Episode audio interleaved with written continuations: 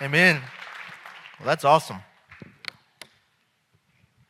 Well, if that wasn't an awesome intro, I don't know what is. That's a great, great way to start the start the service. That's awesome. Well, my name is Colton, and uh, I'm really excited. Like I, words cannot describe how pumped I am right now. Thank you so much, sir. I appreciate that. I'm to set this on there. I'm really pumped. Uh, uh, Austin was supposed to intro me. I was a little worried about he was, what he was going to say. and so I, I'm very thankful that he didn't. Austin's, Austin's my brother in law, if y'all didn't know. But all right, well, I want to first apologize. I've been sniffling and coughing, all sorts of stuff. So if you hear me go, you're just going to have to deal with it, all right? So, uh, or I could be courteous and move the mic away, but so tonight, I, I really am. I'm like, oh, it's just so good to be in the presence with you guys worshiping the Father. I'm really excited. And before we get started, uh, God laid something on my heart about, I don't know, a couple hours ago. And I, was, I wasn't sure if I needed to uh, kind of give this prophetic word now at the end of service or it was going to be for somebody, but I really do think it's going to be now. So I'm going to do it now anyway. So, uh, but the, the word that I was getting earlier was buried there are people here tonight that feel buried and not in a good way. Uh, feel like just the weight of life has been put on them. Feel like they've had this call, and, and I'm going to brought my phone up here for this reason.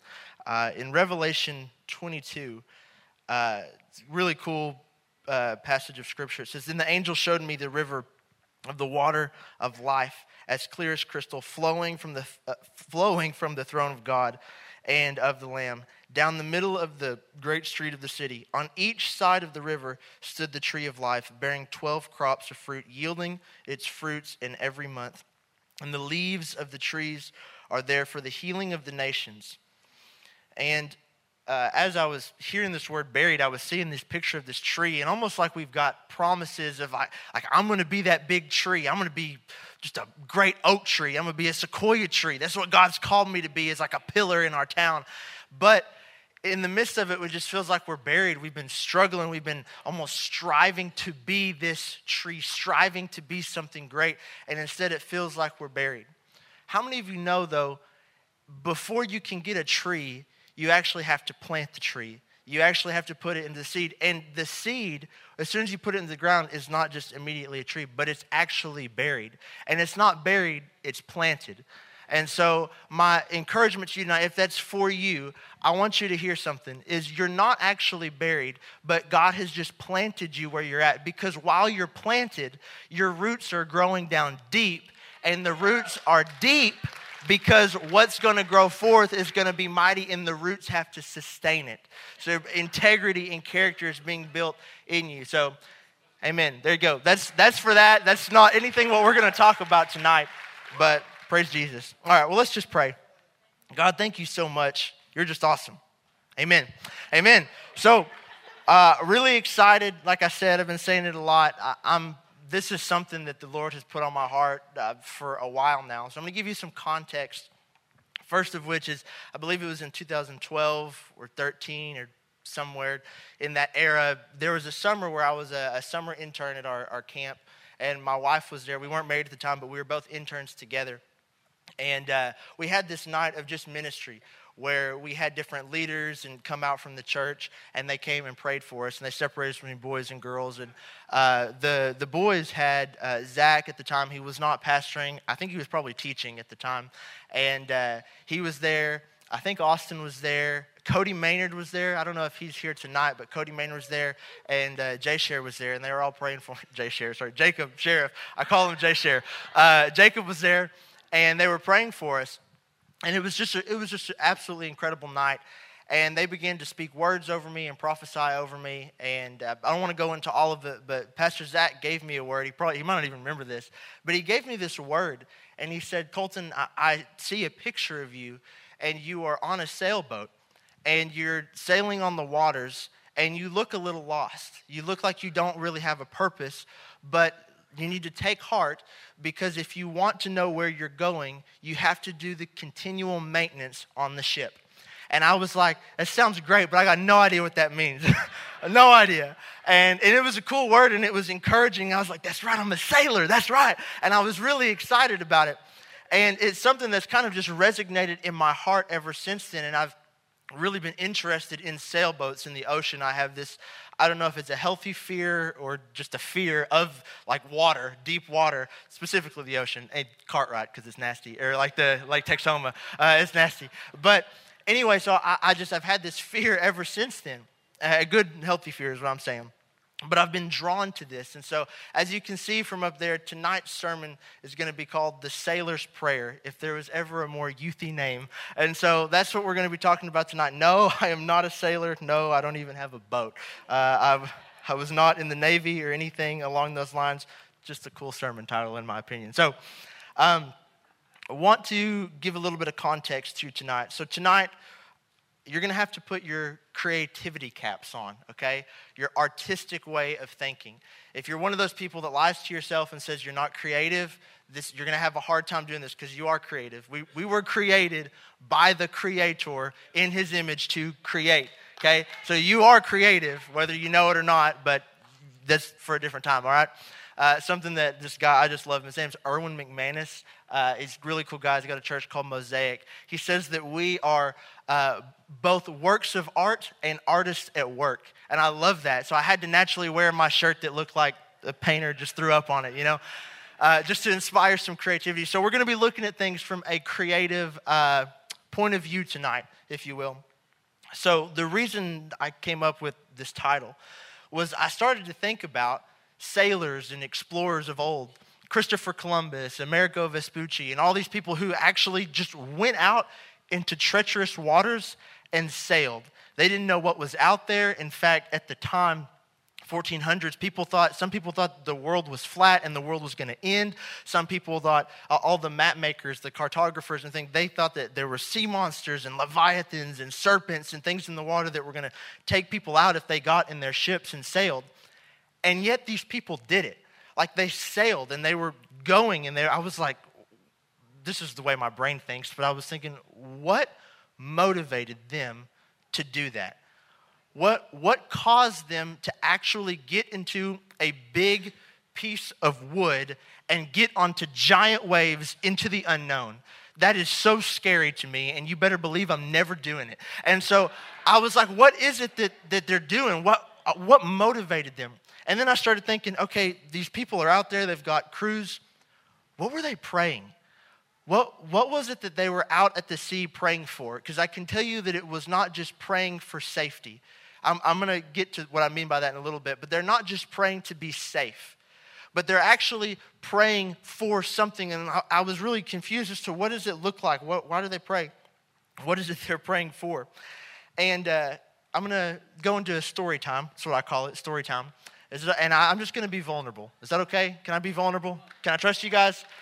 Even if I can, I'm going to do it anyway. So, uh, just going to be vulnerable here and tell you a little bit um, just about my walk and, and, myself, I guess. But when I was about 12 to 15, I, I was just seeing these visions and I was on fire for the Lord. And I was seeing these pictures and these visions in my mind of myself doing this, preaching to people. And it was like my dream to be a pastor. And I don't, I don't say that lightly, like I dreamed about it, I wanted to do it not for my glory, but I was just, man, I was on fire for the Lord. I was like, I've got to do something worth living for. I got to have some purpose. And so I was just so excited when I was that age about preaching and being a pastor. And specifically, I wanted to be a youth pastor. And I am, and I've been doing it for three years. And I, I don't say this lightly, but like, whoever that was, brownie points.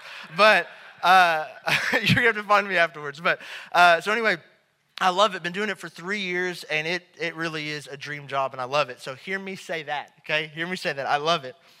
But last year, last September in 2018, I started to just notice something in my life. It was I was getting stagnant. I wasn't seeing a lot of growth there wasn't a lot of teenagers coming to youth. I think our average was about 35 or 40 kids. And it's not about the numbers, but it's awesome to be able to see more kids being touched and impacted. And so I was just kind of, I was just sad about it. And I was looking around, I was getting to know some of the youth pastors in this area in Durant. Getting to build relationship with them. And I was just getting a little discouraged at where we were at. So I talked with my youth lead team and my wife, and we just began to pray and we set a few goals. And there was a few things that my wife and I were praying for specifically. Uh, one of those was we wanted to see at least like this was God doing a huge miracle. We were like, this was something that we wanted, but didn't expect to ever see it. Was we wanted to see 70 kids just walk to the youth room and be in youth one night. Not like as an average, just one night, 70 kids. We also wanted to see somehow, some way the kids get fed, like with physical food, like pizza and stuff like that, every week but it definitely wasn't coming out of the youth budget. I, and I didn't, I couldn't afford it. My wife and I were going to go buy food for all these kids, especially if we're believing for 70 kids coming in. And so we were like, uh, okay, we, we want to be able to see this. This is what we're praying for. Uh, our worship team was doing great. We had a new worship leader come in, and we had about like five or six people on the team. Uh, pretty much none of which were students, and we had a dream to see we want to see a completely student led worship team and youth. We want to see all the students, no one out of high school, just we want to see students lead it. And that was our, we wanted to see it just increase like tenfold. And uh, we also wanted to see parent involvement, to get parents to come to youth. By the way, if any of this resonates with any of you, if you want to buy food for the youth or if you want to come help out in youth, come on down. But uh, yeah, that's right. And so, anyway, we were praying for this, and a year went by. And again, what I'm about to say, I'm is uh, going to the point of what we're talking about tonight. So just hear what I'm saying. So this last September took an evaluation of where we were at. And in September, we had a night where we had 96 kids come in the door. And yeah, it was blew my mind. La- about a year ago, we had this awesome family. I don't think they're here tonight. And they, they just hit me up out of the blue and said, Hey, the Lord just put the youth on our hearts and we want to provide for the youth every single week free of charge. And I was like, okay, like great. and since then, there's been another family that's jumped on board. And so every single week, the food, get, the, the youth get to eat like all the food they want, and it's good food. And then our, our praise and worship team went from about six kids to we did it, we looked at the roster today. We have 20 people on the worship team, 15 of which are kids. And then we have multiple parents in the body that are involved. So all this stuff is going great. September's rolling around. Things are going awesome. Like it's going great. And yet I had this conversation. I had this conversation with this young guy who was a, a youth pastor as well around town. And he was struggling. He was being vulnerable. He was talking to me. And he said, uh, he was just kind of unloading his heart. And so I was really trying to be respectful and hear what he had to say and what was going on. And he starts talking about finances and kind of struggling with finances. And in the midst of him struggling, he just kind of blurts out how much money he makes a year. And keep in mind, he does the same job I do, but at a different church. And so I'm thinking, like, okay, yeah, yeah, we make about the same amount of money, so I don't know why this guy's complaining. He throws out a number that was huge. And I was like, oh who's tithing at your church? Like, and I was, I was, I was like, what? And something about that moment, him talking, again, I'm just being vulnerable. My employees are like, uh oh, we're, we're uh, my employer, sorry. And, and so, anyway, but I was talking to this guy, and at that moment, he starts talking about this, and I, everything in my mind starts to like just wander. And I'm thinking, okay, I have I've worked so hard sleepless nights. You can talk to my wife. I got kids calling me wanting to commit suicide. I've got kids dealing with depression, anxiety. I've got to wake up early in the morning to meet with this parent before school. Got to go to bed super late because it's the only time this kid's out of sports. And I'm tired. I'm, I'm exhausted. But I'm seeing growth, and I'm really I'm thinking to myself, is this worth it? And as I'm talking to this guy, he starts talking to me about these business opportunities in town. And like after this night, for some reason, it was like everybody I talked to for the next three or four days had some sort of offer for me in terms of, hey, I got this job. If you want to do something on the side, you can do this. Hey, if you want to just leave what you're doing at the church, you can do this. And in that moment, you hear what I'm saying? I was so tempted to do so. Is there anything wrong with taking another job? No, no, no, that's not what I'm saying. I'm saying I knew God had called me to do what I'm doing now. But the thought of comfort and ease was making me go, Did God really call me to do that?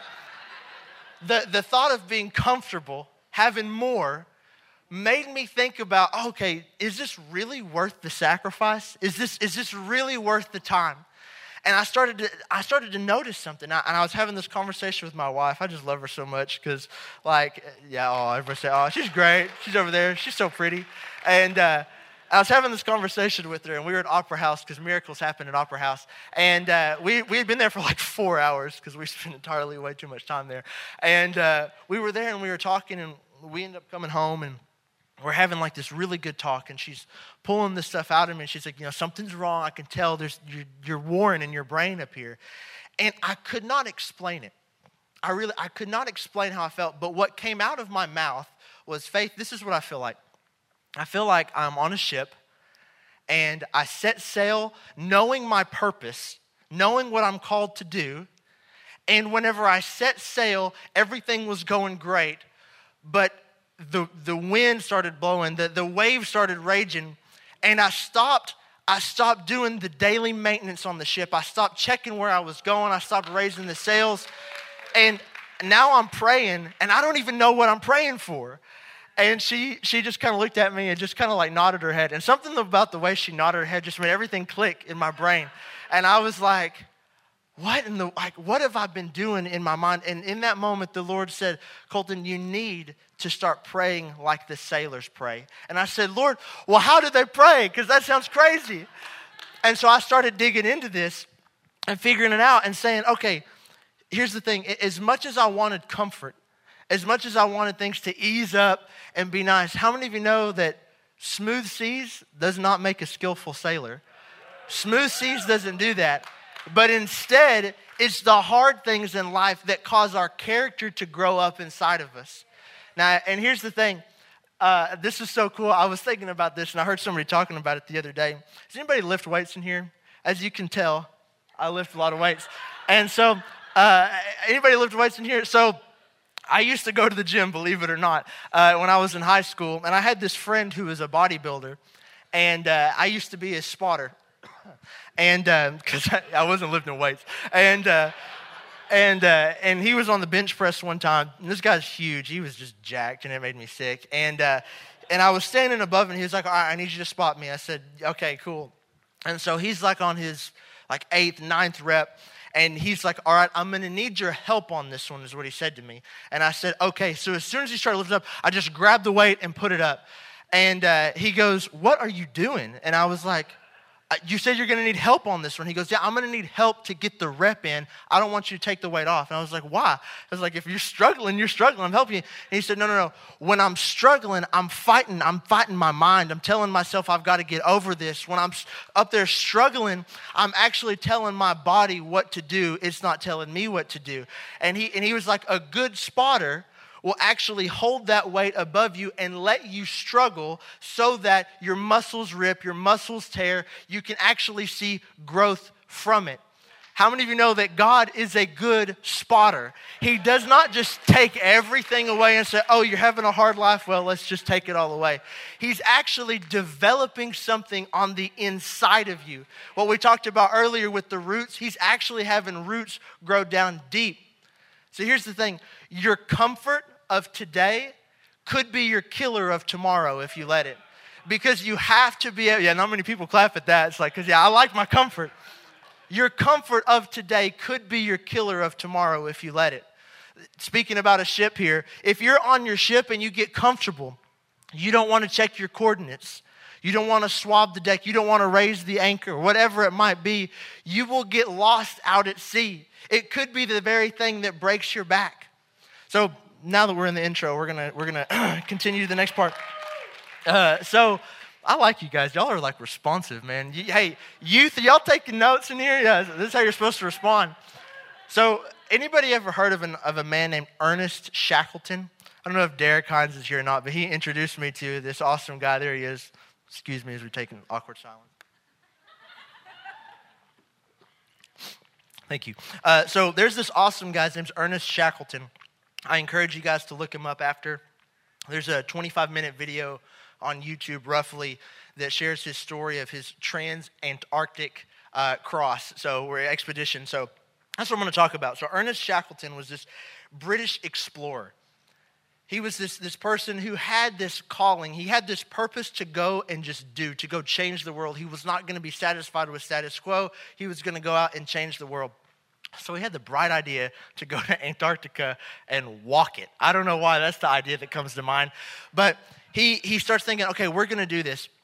So he, his plan was to go into the Arctic Circle, get to Antarctica, and then travel. It was like 1,800 miles overland with sleigh dogs with a, with a crew to go do this. And so he actually put something in the newspaper. And this is what it says. I don't know if it's on the screen or not, but this is so cool. It says, Men wanted for a hazardous journey. Low wages, bitter cold, long hours of complete darkness, safe return doubtful, honor, honor and recognition in the event of success. Now, I have two responses when I read that. The first of which is, I'm not going. You can't make me. That sounds way too uncomfortable. I'm not doing it. I'm going to tell you my second response after I tell you what happens in the, the full scope of the story. So he, he posts this and, and he goes and he starts talking to people, and he has a crew of 28 men. This is uh, the year 1914 to 1916. And this is not like a trip that takes a couple weeks, it took them around two years to do this and he, he gets in, in this boat and they're going, and I'm not talking like some cool looking boat. The boat was a little sketch, if you ask me. And uh, there's pictures of it on the internet. And he gets in this boat, and uh, some of you are laughing at sketch, sorry. I don't have to change my youth lingo here. Okay. And so he gets in, they get in this ship and they go, and they are about to traverse in the most deadly waters in the world. Like I'm talking, these waves get huge. The water is freezing, sub zero temperatures. It's crazy. And he gets this group of 28 men and they go. Eventually, they get uh, to Antarctica. Their boat gets frozen over into the land earlier than they were anticipating. They have to get out. They stay there for uh, actually weeks and months trying to get their boat out of ice. They eventually decide we're going to just have to walk it from here. So they have a bunch of sleigh dogs who are just trying to carry everything across land. Uh, they end up just having to kill penguins and seals to eat. Eventually, they start starving, so they kill their own sleigh dogs just to survive. And they get to this point, and I, I don't want to butcher this story. I'm just trying to tell it as fast as I can. But they, they get to this point to where there is just water in front of them and they have got to get across. And they're getting they're nearing their destination. They've been traveling for like a year. And uh, they get to this point where they can no longer continue on land but they had been carrying a 28 foot rowboat in the middle of antarctica. And they they're like okay we've got to get across. So the leader Ernest Shackleton, the awesome leader that he was, was encouraging them, giving their purpose daily. He always gave them something to do, and it was never comfortable. But they had the best attitude. In fact, some of the, the recordings in their journals will blow your mind. I'm just, you gotta go, you gotta go read some of this stuff. It's great. And so they get in this ship and they go across the waters waves like 50 foot high they recorded which is just insane. And so they're going and eventually they get to this other side. They climb this like ice mountain. Somebody gets frostbite. They have to cut a limb off. And like it's crazy. They eventually get to the place where they're going we're looking for and they realize okay well we actually need to go back and save the rest of our crew that's been back there. Months later Months later, they arrive in a big ship and they see a signal flare go off and they go and they look and it's their crew and every person is still there. Not a single person died on this expedition. Two years in Antarctica. That is crazy. It's like the, the, the greatest story of survival ever in history. So now, whenever I hear that story and I hear that they succeeded, I know the end of the story, even though it was hard to get there. When I go back and read Men Wanted for Hazardous Journey, Low Wages, Bitter Cold, Long Hours of Complete Darkness, Safe Return Doubtful, but honor and recognition in the event of success, something within me now just like, ugh, I just want to get it now. I just want to go. It just sounds great. There's something in me that excites me about it. It's because they knew they had a purpose and they were willing to do it no matter the cost. No matter what it was, they were going to keep going towards it, even though it was uncomfortable. And something about that call, it's, it's, it's deep. It's deep in there. It ain't on the surface level. It's deep calling unto deep right there. But there's, there's something within me that says, I, I don't see that anymore. Why not? And I don't know if you've noticed, we don't hear stories like that anymore. I, have not heard of a story like this since then, over a hundred years ago. Nowadays, we can get on our phone and, and scroll through Instagram and see all the exploration we need to see. We can see anywhere we want to see, right from the comfort of our, our lazy boy. And, and we, that we get, that's our sense of kicks, that's our sense of, of ex, exploration, is just from the comfort of our home. And, we start to lose our purpose simply because of our comfort. And because we start to lose our purpose because of comfort, we settle for the cheapest things of gratification. And so, uh, this isn't a sermon I anticipated people to be like, Amen, because we're talking about your comfort, okay? The goal of tonight is to kill it, okay? to kill your comfort. So, I'll make you uncomfortable with your comfort. So, I, I read that and I start to think to myself, how come I don't hear that anymore? I don't, I don't hear stories like that. I don't hear these brave explorers willing to pave the way. The closest thing we have, sadly, is Elon Musk sending stuff to the outer space. But I don't hear, I'm looking for the Christians that are willing to say, no matter what persecution I might endure, I'm going to keep going. No matter, it looks like the success is, is slim, but guess what? God is with me. And you know what changed in my heart is I knew the outcome of the story. I knew the outcome of the story. Some of y'all know where I'm going. See, we know the outcome of our story. We know God's already won. So something should be leaping on the inside of us to do whatever He has called us to do and not get caught up in our comfort. So, what is the sailor's prayer? What does that look like in the midst? What in the world was Ernest Shackleton praying in the midst of 50 foot waves? We're going to get to that in a second, okay? Uh, so, um, Does that story though, does that, does that resonate with anybody? Whenever I read that, when I read that, that, that who wants to go? Like who, who just wants to just jump off the cliff and just build the plane on the way down? That's, that's just my personality, but I got, some of the youth are like, that's what I've been telling you for months. Uh, there's something in me that I just, if it doesn't resonate with you, then we can talk afterwards. But we're destined for greatness, okay? So uh, I'm going to get lost in my notes if I don't like look back, all right? so, um, as Christians, as believers, as followers of Christ, we are called to change the culture around us for the kingdom. We're supposed to not let it affect us in negativity, but we're actually supposed to go change the culture. And something that I, have noticed, and this is not just young people, this is not just youth, young adults, this, this, is, this is all age spectrum. I, I've noticed that we get real caught up in, in, in, certain things that the church does. So, hear what I say here. Don't hear what I don't say, okay? Hear what I'm saying. See, we have things like Serve Day, we have things like our Fall Serve Initiative, we have things like Seven Days of Prayer, which are all great. They're all amazing. We have our church services twice a week. Those are great. And, and if you go to all of those, that's awesome. And you need to go to all of them. But if that is all that you do, and you're wanting to lead and change the culture, at best, at best, you're going to be keeping step with the church, not leading. And there are so many times whenever we say, okay, okay, I'm ready to lead, I'm ready to start doing something, give me some responsibility. Are you keeping step? Are you leading? You've got to do more. This is where that daily stuff comes in the swabbing the deck, raising the, raising the sails, reading the word, worshiping. How many of you know what we, how we worship just a little bit ago? That is not just for here. This is, this is just a building. like, it is for your daily life. I have experienced God in the shower more than I have experienced God in church because we, you are the temple and you lift up worship where you're at. And it's that daily walk. Is it comfortable?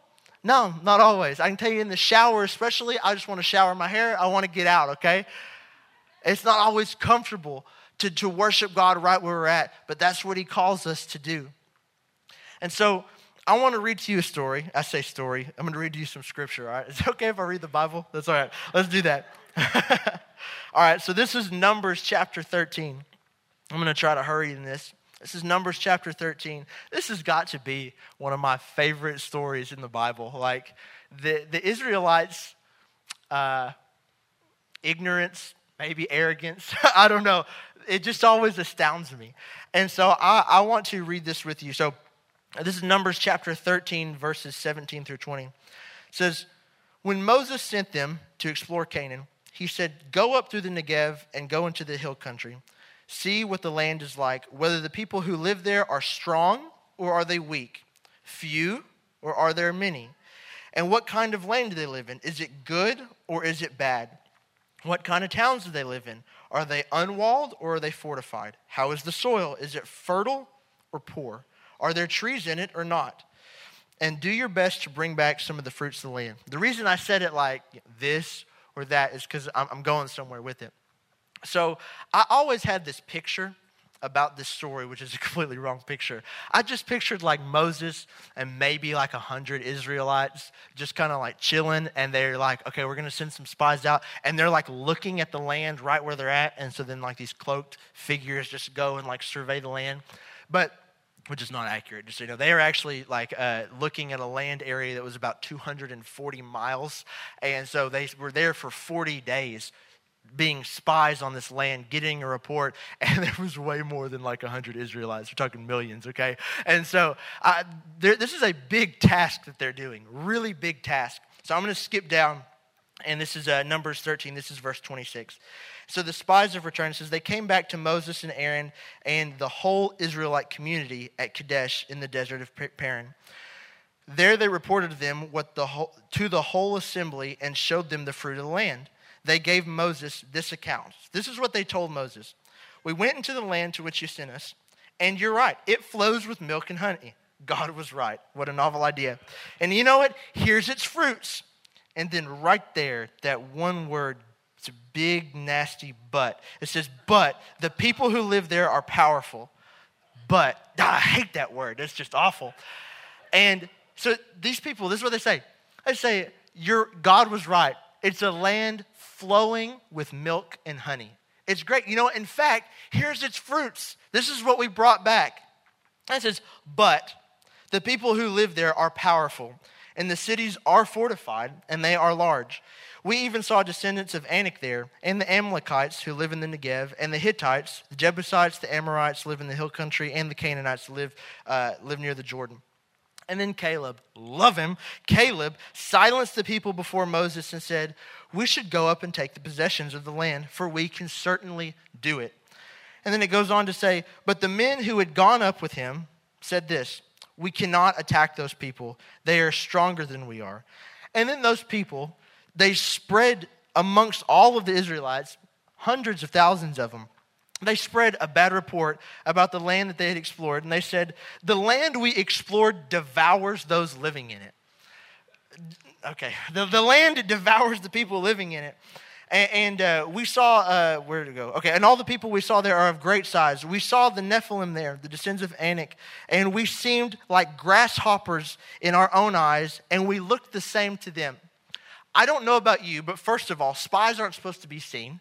And so I highly doubt, just say this is Coltonology here, I highly doubt the giants looked at them and said, Yeah, you look like grasshoppers to us. And I also highly doubt that the land was eating people, okay? It says that the land was devouring the people that live there. There's thousands of people that live there. But here's the thing fear and comfort started to distort what they actually saw there they started to distort what God had told them to do, their original purpose. So they're willing to, to, to get satisfied with just, just cheap satisfaction because they lost their purpose in what they were doing. So there's two things I want you to get from the story. Two things. One is you need to choose your cost. So here's the thing in, in life, everything costs, okay? Everything, okay? Examples I'm learning this right now, okay? So the cost of a budget or the cost of debt, okay? The cost of a budget, I can't just go buy everything I want. And it's really sad, okay? And or the cost of being in debt. I'm gonna be slave to the lender now. None of it's my own. The cost of submitting to authority or the cost of being in rebellion. You could do either one you want. There's one that's right, one that's wrong. Uh, but there, it's a cost associated with it. In this case, the cost of doing what God has said to do, or the cost of our comfort. The cost of doing what God is telling you to do, or the cost of your comfort. Everything costs. Everything. But God has called you with His purposes and His calling for your life. And you have got to choose what you want to do. Let me God's going to honor you. He's, he's a co laborer with you. He's going to honor whatever you choose, okay? But you need to choose the right thing. And here's what I love is, or okay, we're just going to do the next thing. The next thing I want you to get from this story is to choose your butts, okay? Now, not your B-U-T-T's, but your B-U-T's, okay? Choose your butts. So, in this case, the land is great. The land is flowing milk and honey, but there are giants in the land. Or you could be like Caleb and say, There are giants in the land, but our God is able. My God is able. I mean, if anything, just go pick up a stick and some rocks. I mean, David killed one giant by himself. You telling me hundreds of thousands can't go take this land with God on your side? What, what's the deal? So I, I want you to think about that. In your life personally, what you're sailing for, what God's called you to, your purposes, what costs are you choosing? What are the buts that you're choosing? What are the things that's stopping you? What are the things that, that are, are saying, you know what, uh, this, this is what God told me to do, but I could really do, God, did you really tell me this? But I could make more money over here. But I could, I could get a title over here. But things would be easier over here. Or you're just gonna, you're just gonna do it. Just gonna grit it. You know, here's the thing. This is something that's so cool to me. Thinking about, you know, Christopher Columbus, thinking about these explorers who did it. Why did they do it? Because here's the thing they knew that they might go find this uncharted land. They, they, they might, they might not. But what they did was they actually left a legacy for the people that came after them. So, because they did what was purposed in their hearts, because they did what they were called to do, it set other people up for success. Did you ever think about that if people wouldn't have done that, we would not be living in America unless somebody actually went and did it? Do you know that God has called you to things that other people are waiting for you to answer those calls and start doing them? God, God is waiting on you to choose your cost and to just do it, just go. So, what is the sailor's prayer? The sailor's prayer is not, Lord, I'm here with the ocean, I'm in here in the ocean, these waves. Lord, just keep me safe keep me safe. The sailor's prayer is, Lord, I thank you that the lion of the tribe of Judah lives inside of me, and I'm more dangerous than whatever is out there because greater is he that lives in me than he that's in the world. There's nothing that can come against me. Though there are 10,000 over here, those 10,000 over here, it's actually my enemies that stumble and fall. Why? Because God's with me. But here's the thing it's that comfort. Oh, that comfort. I just don't like that word anymore. It's not good. Here's the thing I'm also not speaking at you. I'm straight up speaking to myself when I'm talking to them this, all right? Comfort feels good. comfort feels great. In fact, after this, I'm going to go get a big chocolate malt from Braum's. It's going to be great. That'll be some good comfort. As I told you, I'm, I do not go to the gym. So, my prayer for you tonight and forever, not just tonight, is that your, that your prayer would not be, Lord, just keep me safe. Let me just be comfortable right where I'm at. But actually to say, God, something about that, I know you're calling me to do something big. I know you're calling me to do something great. And Father, my prayer is that I would not be scared of the waves, but my response would, would be like when Jesus was there when the storm was raging and, and he was asleep because what was inside of him, that lion of the tribe of Judah, that, that lamb of God that, that he is, that he was, that he is to this day. Because of what he had in him, it didn't matter the chaos that was around him, because the peace that is within you is greater than the storm, and you have authority over it. So that your prayer would not be, Lord, just keep me safe. It's, Lord, I thank you that the devil better watch out because you are with me and there's nothing that's going to stop me from what you have called me to do. Man, that's awesome. Yeah, come on. Whoever said come on with it, double portion on you too. so, my question is what are you sailing for? What are you sailing for? What is it that God has called you? Listen, I, as a youth pastor, I, I, get to see some of the greatest teenagers, but I also get to see some broken teenagers. I, I, I, get to see what the culture has done to them. I get to see what the world has done to them. We do not live in a comfy and cozy world. I, I've got to see some terrible things. Listen, some of you have been called to be fathers. Some of you have been, and I'm not just talking about to your own kids, I'm talking about to the kids around here. Some of you have been called to say, you know what, I'm going to say no to the things that no needs to be said to. I'm not going to allow that in here. You need to have some self worth for yourself. You need to understand what God has called you to and call out greatness in them. But you first need to know what it's like to be a son of God. You first need to understand what it's like to be loved. Some of you, that, that's your calling. You want to be dads, you want to be a father to these kids. What's stopping you? What, what is it that's stopping some of you moms? Listen, I've got girls in the youth that they need to know their worth, they need to know their value. If anything, they just need to know that you're with them, that you care for them. So here's the thing what's stopping us? What, what's that thing that's stopping us from going? What's that thing that's saying, you know what, long hours of darkness, all, all this stuff going on, let's do it. Let's just go. Let's just, oh, let's just go if there's anything that you get from tonight, listen, a little bit of comfort, okay, that, that's fine. It's okay to sit in your lazy boy and drink a chocolate malt because I'm about to do that tonight. But if your comfort ever starts to kill your calling, you got a problem. If your comfort, if your comfort becomes your calling, that's a big old problem. You've got to be willing to discern. You've got to be able to discern these things that are going on in your life and instead have that sailor's prayer, which is, Lord, I thank you that you have anointed me and appointed me for a time such as this. And though it might be easier over there, my roots are growing deep right here and I'm going somewhere because you are with me. Well, I tell you what, I just want to pray for you. I, I, even almost, I almost ended on time, Zach. Look at that.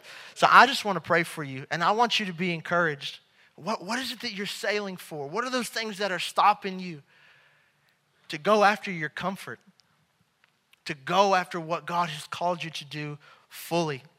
And if you're ready, if you're ready to sail, I say raise the anchor, hoist the sails, and let's go. Father, I thank you so much for your goodness. I thank you, God, for just, man, you are so good. Thank you, Holy Spirit, for just loving us. Father, I pray that we would never be satisfied with just comfort. We would never be satisfied with cheap. But Father, we'd be willing to live a life that costs us something for you. Jesus, I thank you that your word even calls you a pioneer. Father, your word calls you great. And so, Father, I pray that we, being transformed into your image, would take on that same calling to change the culture around us.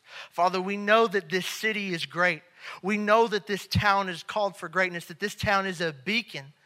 Father, help us to not be satisfied even with where we're at, but to keep striding in you, not striving, but striding with you, walking with you hand in hand. Father, I thank you that we're going to see this city changed for your kingdom. That the things that we are praying for, the things that we've been prophesying, are happening now. Father, I thank you for unity in these churches. Father, I thank you for good things happening. And Lord, we love you. We thank you. In Jesus' name, amen. Amen. Well, I'm done. Pastor Zach, I, are you closing?